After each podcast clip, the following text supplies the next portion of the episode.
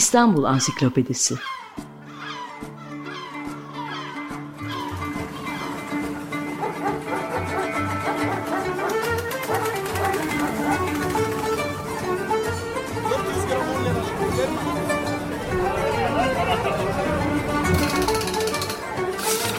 İnsanlar, olaylar, mekanlar, gelenekler ve ihtiyaçlar üzerinden şehrin tarihinden sayfalar.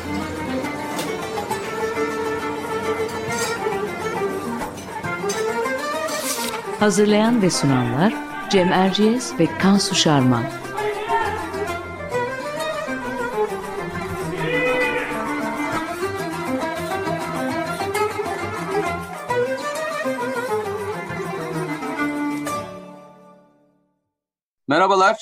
Erciyes ben. Açık Radyo'da Kansu Şarman'la birlikte hazırladığımız İstanbul Ansiklopedisi'nin yeni bir programındayız. Bu hafta İstanbul için olmazsa olmaz bir mevzuyu ele alacağız. İstanbul Ansiklopedisi adlı bir programda vapurlardan bahsetmeden olmazdı. Dolayısıyla biz de bugün İstanbul'un ilk vapurlarını ve şirketi Hayriye'yi konuşacağız. Konuğumuz bu konuda uzun yıllardır çalışan akademisyen, doçent doktor Murat Koraltürk. Murat Bey hoş geldiniz. Hoş bulduk. Hoş geldiniz. Hoş bulduk. Her zaman olduğu gibi Kansu ile biz kısa bir özet yapıyoruz. Sonra sözü konuğumuza bırakıyoruz. Ben anlatmaya şuradan başlayabilirim.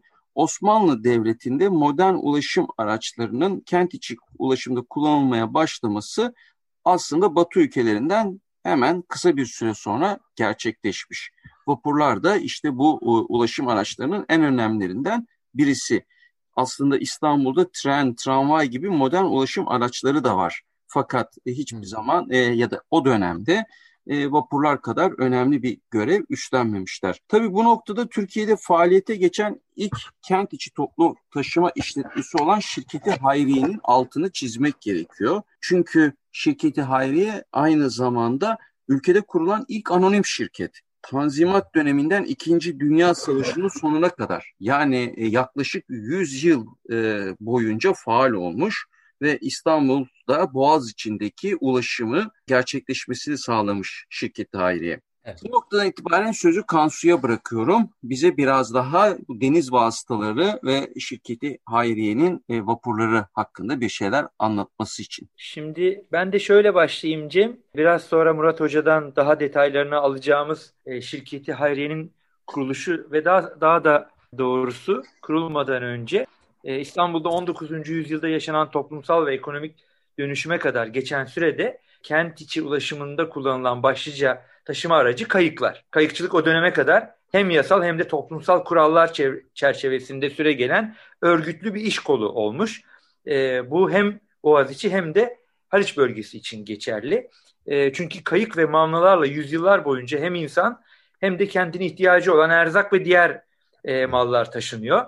E, burada en önemli değişiklik 19. yüzyılda yaşanıyor ve 1820'lerin sonunda e, buharlı gemilerin ortaya çıkmasından bir süre sonra e, Boğaz içinde yolcu taşımak üzere senin de belirttiğin gibi şirketi Hayriye kuruluyor. Sene 1851. Kentin Anadolu yakasında Kadıköy ve Pendik, Rumeli yakasında ise Yeşilköy gibi sahil şeridi yerleşimleri ve e, adalara yolcu taşımacılığını ise e, 1844'te kurulan e, Hazineyi Hasta Vapurları İdaresi yapıyor. Bu dönemden itibaren İstanbul'dan İstanbul'da bugünlere kadar gelen Boğaziçi vapurları geleneğini görüyoruz ve bu başlamış oluyor. E, bu noktada daha fazla uzatmadan sözü Murat Koraltürk hocamıza bırakalım. Murat hocam şuradan başlayalım mı? E, biraz Hı-hı. önce vapurlardan önce kayıklar, mavnalar var dedik. E, oradan devam edelim. 1851'de şirketi Hayriye kurulmadan önce İstanbul yerleşimi e, ağırlıkla nerelerde, Boğaz içinde yerleşim nasıl bir yoğunluk gösteriyor ve İstanbul'da yolcu taşımacılığı nasıl yapılıyordu? Önce teşekkür ediyorum ben de sorularınız için. İstanbul 19. yüzyıl ortalarına kadar yani İstanbul dediğimizde e, bugünkü tarihi yarımada veya Suriçi, Galata'yı İstanbul olarak nitelemek gibi bir şansımız var. E, Kadıköy ve Anadolu kıyıları ve Sur içi dışı Marmara kıyıları, biraz evvel andınız Yeşilköy vesaire, bugün artık İstanbul'un bir parçası olan semtler ve Boğaziçi aslında İstanbul'un yakın çevresini oluşturuyor. Ama İstanbul değil. 19. yüzyılda Osmanlı İmparatorluğu'nda yaşanan dönüşüm ve değişimle birlikte ulaşım alanında e, çok önemli adımlar atılıyor. E, e, yani işte tren gibi, e, tramvay gibi işletmeler gündeme geliyor. İlk kez telgraf kullanılıyor.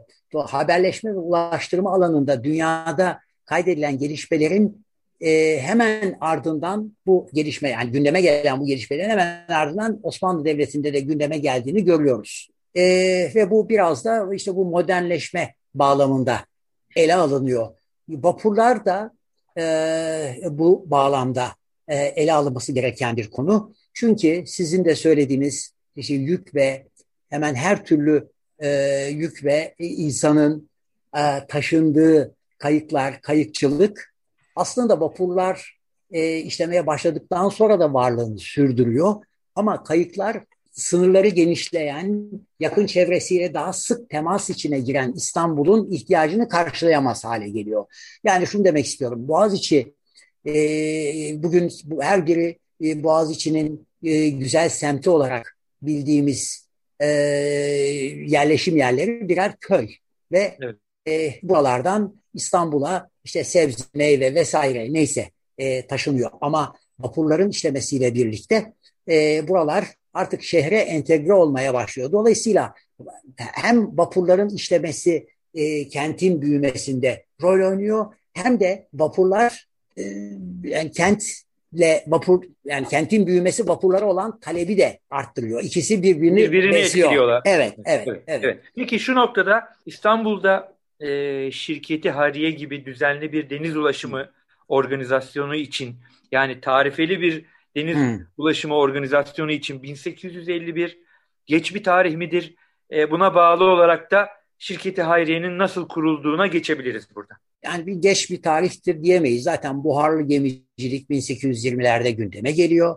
Osmanlı Devleti'nde de 1830'larda ilk buharlı gemi işlemeye başlıyor. 1844'te de siz de ifade ettiniz hazineye hasta yani devlete ait e, gemiler bir işletme e, vapur işletmeye başlıyor. Şirkete hayriyeyi bu kadar özel kılan e, bir takım nitelikleri var. Bir kere ismi e, hani bugün var olmayan bir kurum olmakla beraber bir marka değeri var öyle diyeyim. Yani işletmecilerin kullandığı bir kavramla. E, şirket hayriyeyi böyle özel kılan evet bir takım ilkleri barındırması e, ilk anonim şirket olması tabii ki çok önemli. Sermayesi yerli e, bir anonim şirket. Çünkü biliyoruz Osmanlı Devleti'nde 19. yüzyılda yabancı sermayeli e, birçok işletme kuruluyor. Bunlar arasında demiryolu, tramvay, tünel e, yani ulaştırmayla da ilgili işletmeler var. Ama şirket ayrı yerli sermayeli e, bir işletme ve ilk anonim şirket ve hazineye hassa idaresi vapurları daha önce az önce e, e, faaliyete geçmiş olmakla birlikte şirket ayrıye e, özellikle e, kent içinde İstanbul'la Boğaziçi arasında yolcu taşımak üzere e, bu imtiyazla, bu ayrıcalıkla, bu tekeli e, devletin e, tanıdığı bir işletme olarak faaliyete geçtiği için ayrıca öneme sahip. Yani İstanbul'la Boğaziçi arasında artan yolcu talebini karşılamak ve bu talebi kayıtların gerek taşıma kapasitesi gerek güvenlik yani gemilere göre daha az güvenliğe sahip olmasından dolayı devletin de böyle bir işletmenin kurulmasını teşvik ettiğini görüyoruz ki kuruluş sermayesinde e, dönemin padişahı, valide sultan ve, e, ve ha, hanedan mensuplarının da e, sembolik de olsa e, hisseler aldığını, yani e, şirkete ortak olduğunu ve e, devlet erkanının ve devlet erkanının çevresinde yer alan bir takım işte tüccar, sarraf vesairenin de e, sene, e, şey sermayeye ortak olduklarını görüyoruz. Hatta bu yapıyı e, Allah rahmet eylesin Tevfik Çavdar e, Türkiye ekonomi tarihiyle ilgili önemli kitaplar yazmış bir araştırmacıdır. Türkiye İş Bankası'nın e, kurulmasıyla yani Atatürk'ün kurucu e, olduğu ve yakın çevresine sermayesini e, oluşturmak konusunda e, rica veya telkinde bulunduğunu göz önüne aldığımızda böyle bir benzerlik olduğunu da ifade etmiştir. Şirket ayrıya dolayısıyla Türkiye'de e, iktisadi zihniyetin dönüşümünü de yansıtıyor. Ama bizi özellikle sizin programınız bağlamında yani İstanbul Ansiklopedisi bağlamında ilgilendiren kısmı tabii ki kent içi ulaşımı, kent içi ulaşımında oynadığı rol, İstanbul'un e, Boğaziçi'nin İstanbul'la bütünleşmesi ve Bakımından tabii ki kent tabii tabii kent kültürünün e, bir parçası olması. İşte vapurları, kaptanları, e, iskeleleri, gemilerin e, süliyeti yani şimdikilerle mukayese edildiğinde son derece evet. estetik varlıklar gemiler. Güzellikleri. Murat Bey evet. tabii birazdan bunlardan biraz daha detaylı bahsedeceğiz. Hı. Hakikaten kent tabii. kültüründe çok e, hoş iz bırakmış e, bir kavram vapurlar. İşte bu vapurlar yani ilk vapurlarından bahsedelim. Şirketi Hayriye'nin nasıl Hı. kurulduğunu çok güzel özetlediniz. Peki kaç vapurla işe başlamışlar? Bu ilk vapurlar nereden gelmiş? Ee, biraz onlardan özelliklerinden söz eder misiniz? Bize? Evet ilk e, 6 tane vapur sipariş ediliyor İngiltere'ye ve e, şirket Hayriye'nin tarihine dönüp baktığımızda şirket Hayriye e, işte yaklaşık 100 yıllık e, tarihi içerisinde 77 parça gemiye sahip oluyor. Ama bunların hepsine aynı anda sahip olmuyor zaman içinde. Ve genellikle e, üçer, beşer e, ve birbirinin benzeri e, ikiz diyebileceğimiz hı hı. gemiler inşa ediliyor. E, ağırlıkla İngiltere'de gemiler yapılıyor. İngiltere, Fransa e, ve Almanya'da da inşa edilen gemiler var. Çok az sayıda gemi e, yurt dışında yapılıp burada şimdi Koç Müzesi olan Hasköy Tersanesi'nde monte ediliyor, demonte geliyor. İki vapur ise e, Sarıyer ve Kocataş vapurları yani 75 ve 76 numaralı iki vapur ise e, aynı tersanede e, ne diyelim hani e, bir klişe ifade vardır ya Türk e, mühendis ve işçisinin ürünü olarak cum evet emeğiyle Cumhuriyet tarihinde yapılan ilk yolcu gemileri olarak aslında bizim yakın tarihimize de e, geçiyor. E, gemilerin bir takım özellikleri var. Gemiler başlangıçta yandan çarklı, e, sonra pervaneli oluyor. E, e, hepsi buharlı. E, gemilerin e, iç tasarımlarında e, uzunca bir süre kadın erkek ayrımı yani haremlik selamlık ayrımı e, e, var. E, gemiler içerisinde ısıtma başlangıçta sıkıntılı oluyor. Sobayla e, gemiler ısınıyor. E, yani yolcular e, ısınılıyor. E, gemilerde şimdiki yol, yolcu vapurlarındaki gibi e, şimdi şey var ya e, büfeler. Onun evet. çay ocakları var. Çay ocakları var.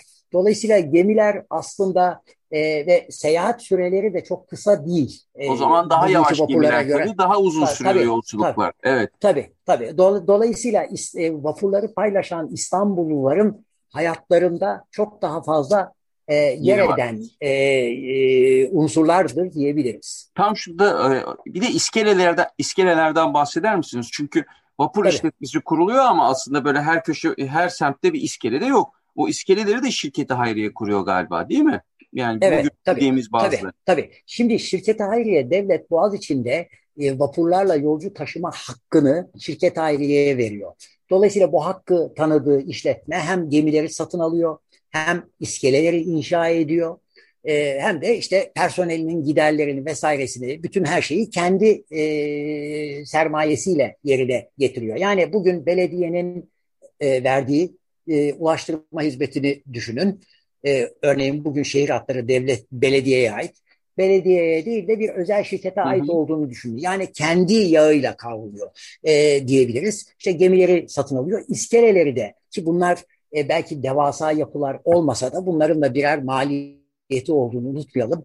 E, belki bugün İstanbul çok geniş bir alana yayılmış bir şehir haline geldiği için e, birçok insanın gözünden kaçabilir ama e, İstanbul'un özellikle Boğaz kıyılarında her biri birer inci tanesi gibi e, zaman içinde de e, çoğu e, restore edildi.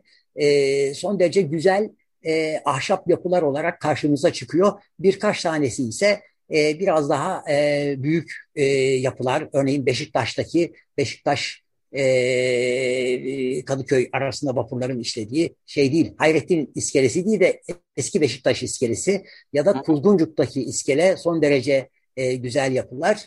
E, bu yapılar içerisinde de yine e, vapurlarda olduğu gibi işte kadın erkek ayrımına uygun bir e, iç tasarım var. E, işte soba var ısınma için. Malum İstanbul 6-7 ay soğuk bir şehir. Murat ee, Hocam bu noktada şöyle bir soru geliyor.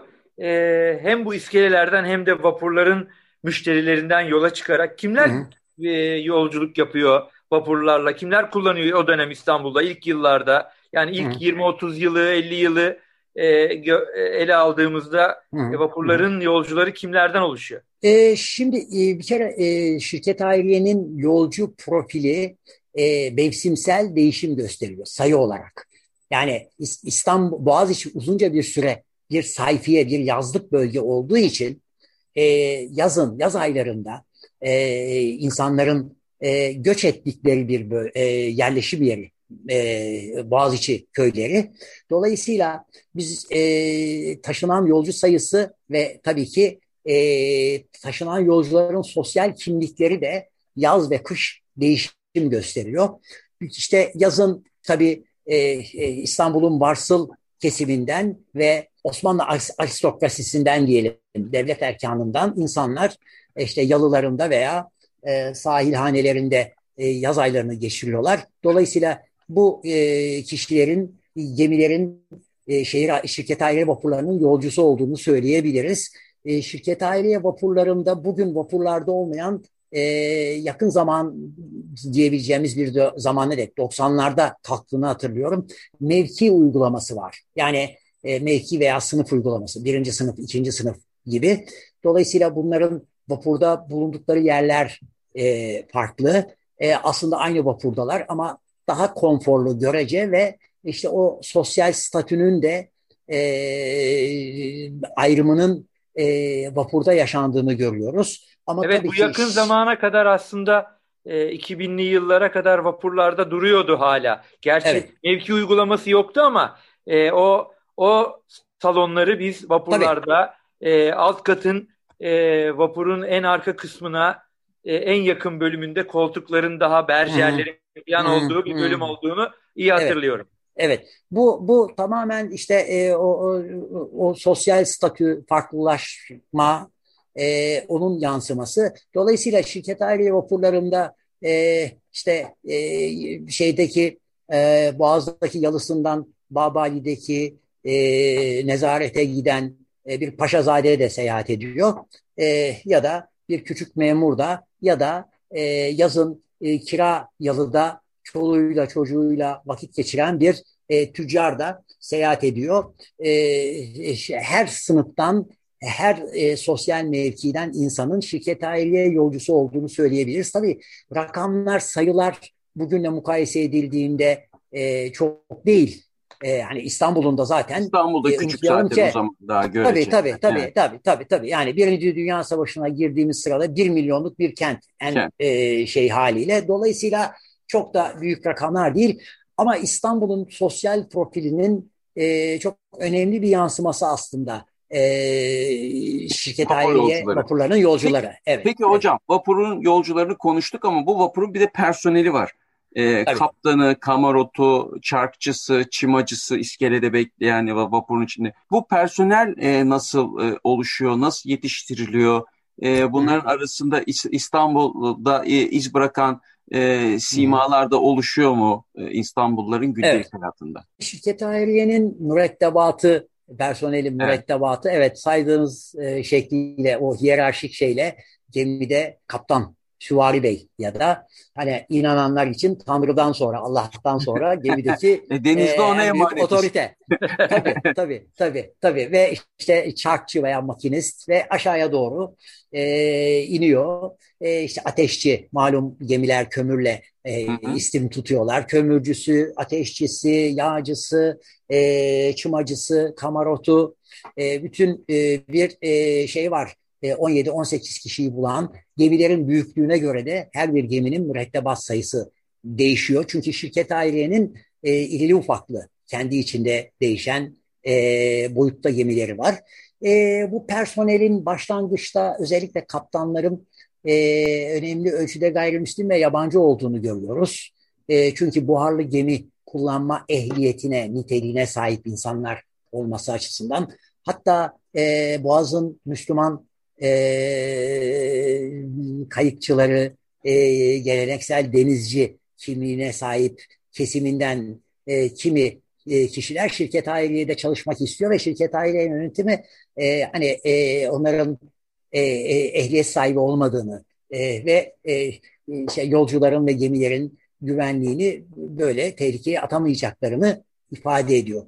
Ama zaman içinde e, tabii e, yerli tırnak içinde diyeyim hem gayrimüslim hem Müslüman hı hı. E, mürettebatın da yetiştiğini ve hatta bunların e, bazılarının e, Boğaziçi halkının e, ürettiği e, tevatürlerin ya da kent efsanelerinin e, hoş öykülerin, hikayelerin kahramanları haline geldiğini e, biliyoruz. Şeref kaptanlar, Tahsin kaptanlar ki rahmetli Eser Tütel e, o çok güzel üslubuyla e, kitabında ve yazılarında e, bunları e, bugüne nakletmiştir. Ben de e, yazdığım e, kitapta ondan çok yararlanmışımdır. Hocam, Buyurun. E, kısacık bir şey de sormak istiyorum. Bir de bir de bu vapur vapur seyahatlerimizin vazgeçilmez bir hasmı diyeyim artık lodos vardır. Yani aslında hava koşulları. Hava koşulları da vapur yolcularının, vapur kullananların hayatının önemli bir parçasıdır. Eskiden de böyle etkili miymiş? Ee, yani lodostur, poyrazdır, e, vapur trafiğini etkiler miymiş? Buna dair bir e, anı, anlatı, kayıt var mı sizin dağarcığınızda? Ya e, bir kere e, şeyi e, şirkete hayriye Boğaz içinde vapur taşıyor. Dolayısıyla Boğaz içi aslında lodos ya da evet akıntılar e, deniz seyir seferini e, sıkıntıya sokan e, özelliklere sahip doğal etkenler. Fakat fırtına ve diğer hava koşulları Boğaz içinde çok gemi seyahatlerini riske atan şeyler değil. Sözünü Hı-hı. ettiğiniz durum daha çok İstanbul Kadıköy arasında e, veya adalar ve veya Doğru işte, karşıdan e, karşıya bugün, geçerken bu tabii, en büyük mesele. Tabii, evet. Tabii tabii hatta hatta şeye dikkat ederseniz e, seyahat ettiğiniz zamanlarda e, böyle havalarda eğer vapurlar işleyecek kadar e, yine de fırtına vesaire varsa vapurlar mümkün olduğunca Haydarpaşa'daki Mendireğin e, içinden devam ederek e, Kız Kulesi'nin oraya doğru çıkarlar. Normalde gitmeseler bile e, ki e, denizin etkisini, rüzgarın etkisini daha az hissetmek için ama Boğaziçi e, bu anlamda korunaklı bir yer ama Boğaz içindeki sıkıntı akıntılar tabii ki. E, ve unutmayalım ki e, bu gemiler e, başlangıçta yandan çarklı. E, sonra pervaneli de olsa günümüzdeki e, teknoloji, navigasyon aletleri e, bu gemilerde yok. Dolayısıyla bu gemilerde manevra yapmak e, ve bu gemileri boğazda e, sağ, sağ salim e, yol tutup, deniz tutup a, şey yapmak, işletmek kolay bir iş değil. Onun için e, işte bu kaptanların bazıları e, gerçekten e, şirket aile kaptanlarının bazıları halk arasında bu e, ustalıklarıyla, e, usta denizci kimlikleriyle ünlenmişler. Ama günümüzde tabii hani e, bugün Boğaziçi halkının, Boğaziçi e, kıyılarında yaşayan İstanbulluların kaçı bundan haberdar? E, çoğunun haberdar olmadığını e, biliyoruz. E, çünkü e, artık İstanbul 20 milyon sınırına dayanmış bir kent. Boğaziçi de İstanbul'un göbeğinde ama ne yazık ki kenarında kalmış bir e, muhit haline gelmiş durumda. Peki e, e, son olarak 3-4 dakikalık bir zamanımız kaldı Murat Hocam. Şöyle devam edelim mi ya da şöyle tamamlayalım mı?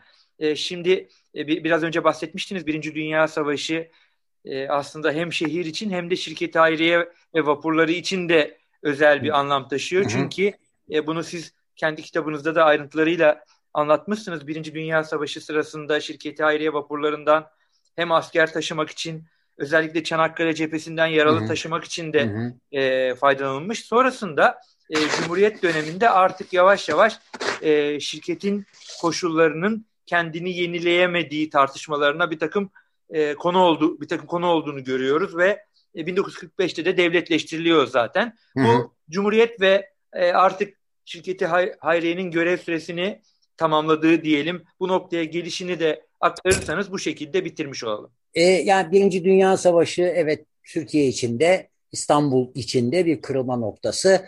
Birinci Dünya Savaşı sırasında şirket Hayriye özelinde bakacak olursak e, şirket filosundan önemli miktarda gemi kaybediyor. E, şirket e, bir özel şirket ve e, temel gelirini taşıdığı yolcu yolcudan elde ediyor. Yani satılan bilet geliriyle e, bütün giderlerini karşılıyor. Ve e, sermayedarlar da bu şirketten e, işte periyodik olarak her yıl yatırdıkları sermayenin karşılığı bir kar bekliyorlar. Birinci Dünya Savaşı'nı izleyen yıllarda şirket ayrıye e, hem İstanbul'da azalan yolcu e, e, sayısı yani taşıdığı yolcu sayısı Boğaziçi'nin rağbet eskisi eskisi gibi rağbet görmemesi hem devletin e, tabii Birinci Dünya Savaşı ile başlayan süreçte yaşanan enflasyon ve giderlerin artması, kömürden tutun boyaya kadar, makinaya kadar ve devletin, şirketin e, bu ihtiyaçlarını karşılamak konusundaki e, e, bilet zammına e, uzunca bir süre direnmesi karşısında ciddi sıkıntı yaşıyor. Ve e, şirket aile 20'li 30'lu yıllarda e, hani amiyane tabirle belini doğrultamıyor. Üstelik de taşıdığı yolcu sayısını arttırmak için ciddi e, çaba da sarf ediyor. Örneğin Boğaz içinde ev yaptıranların ve Boğaz içinde ikamet edecek insanların e, işte e, inşaat malzemesini taşımaktan tutun e, daha uygun fiyatla e, tarifeyle e, seyahat etme e, imkanlarına kadar çeşitli e, ne diyeyim pazarlama e, araçları, taktikleri uyguluyor. Ama e, taşınan yolcu sayısını arttırmak mümkün olmuyor. E, belki birçok insan bilmeyebilir. Bebeğe kadar tramvay işlemeye başlıyor. E, bebeğe kadar işleyen tramvay şirket ailelerinin taşıdığı bebeğe kadar taşıdığı yolcu sayısının azalmasına örneğin sebep oluyor. Dolayısıyla şirket hayriye e, artık e, kendini e, kendi kendi ayaklarının üzerinde duramayacak hale geldiğinde ve verdiği hizmet bir kamu hizmeti. E, bu hizmetin aksayacağı varsayımı, öngörüsü e, ile e, varsayım ve öngörü diyorum. Çünkü bu biraz da politik bir tercih. Örneğin e, devlet bir yardımda, bir finansal destekte bulunarak da şirket ailenin tüzel kişiliğinin sürmesini sağlayabilirdi. Onun yerine e, şirket aileyi satın alarak e, devletleştirdi ve 1945'te tabii bu da çok anlamlı bir e, konudur. Çünkü Türkiye'de bir özel şirketin ve sembol olan bir şirketin kamulaştırılması üstelik de tam 1945'te yani Türkiye'de devletçiliğin de tartışılmaya başladığı bir dönemde evet. kamulaştırılması çok anlamlı. Şirket ve dolayısıyla Türkiye'de hem İstanbul'un tarihi hem de Türkiye'nin iktisadi ve sosyal tarihi de böyle birçok konunun kesiştiği çok ilginç sembol bir konu. Peki hocam çok teşekkür ediyoruz. Dinleyicilerimizden bu konuyla ilgili daha detaylı bilgiye sahip olmak isteyenler için e, Murat Koral Türk'ün Şirketi Hayriye kitabını edinmelerini öneririz. Sahaflardan bulunabiliyor. Hala baskısı var mı hocam? Yok galiba şu anda. Ee, bilmiyorum sanırım yok. Ee, İdo basmıştı. Tabii e, şeye de ihtiyaç var. Şeyin de e, tamamlandığını diyorum. Rahmetli Eser Bey'in, Eser Tutel'in evet. de çok güzel kitapları var. E, Özellikle Şirket Aya kitabı. Evet, onun da baskısının evet. olmadığını biliyorum. Umarım e, bunlar tekrar basılma imkanı bulur. Sağ olun. Çok teşekkür ediyoruz Murat Koraltürk. E, İstanbul'un simgelerinden biri İstanbul Boğaziçi'nin vapurları. Aslında buna ek olarak Haliç vapurlarından da bahsetmek gerekir. Bugünlük bu kadar olsun. Cem'le birlikte Murat Koraltürk'le Boğaziçi'nin vapurlarını konu ettik. Haftaya yeniden buluşmak üzere. Hoşçakalın. Hoşçakalın. İstanbul Ansiklopedisi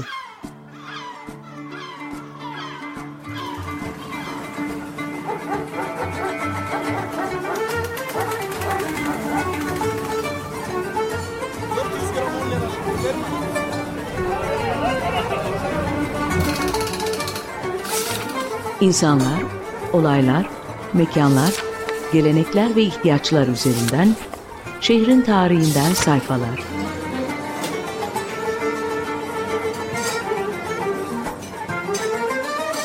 Hazırlayan ve sunanlar Cem Erciyes ve Kansu Şarman.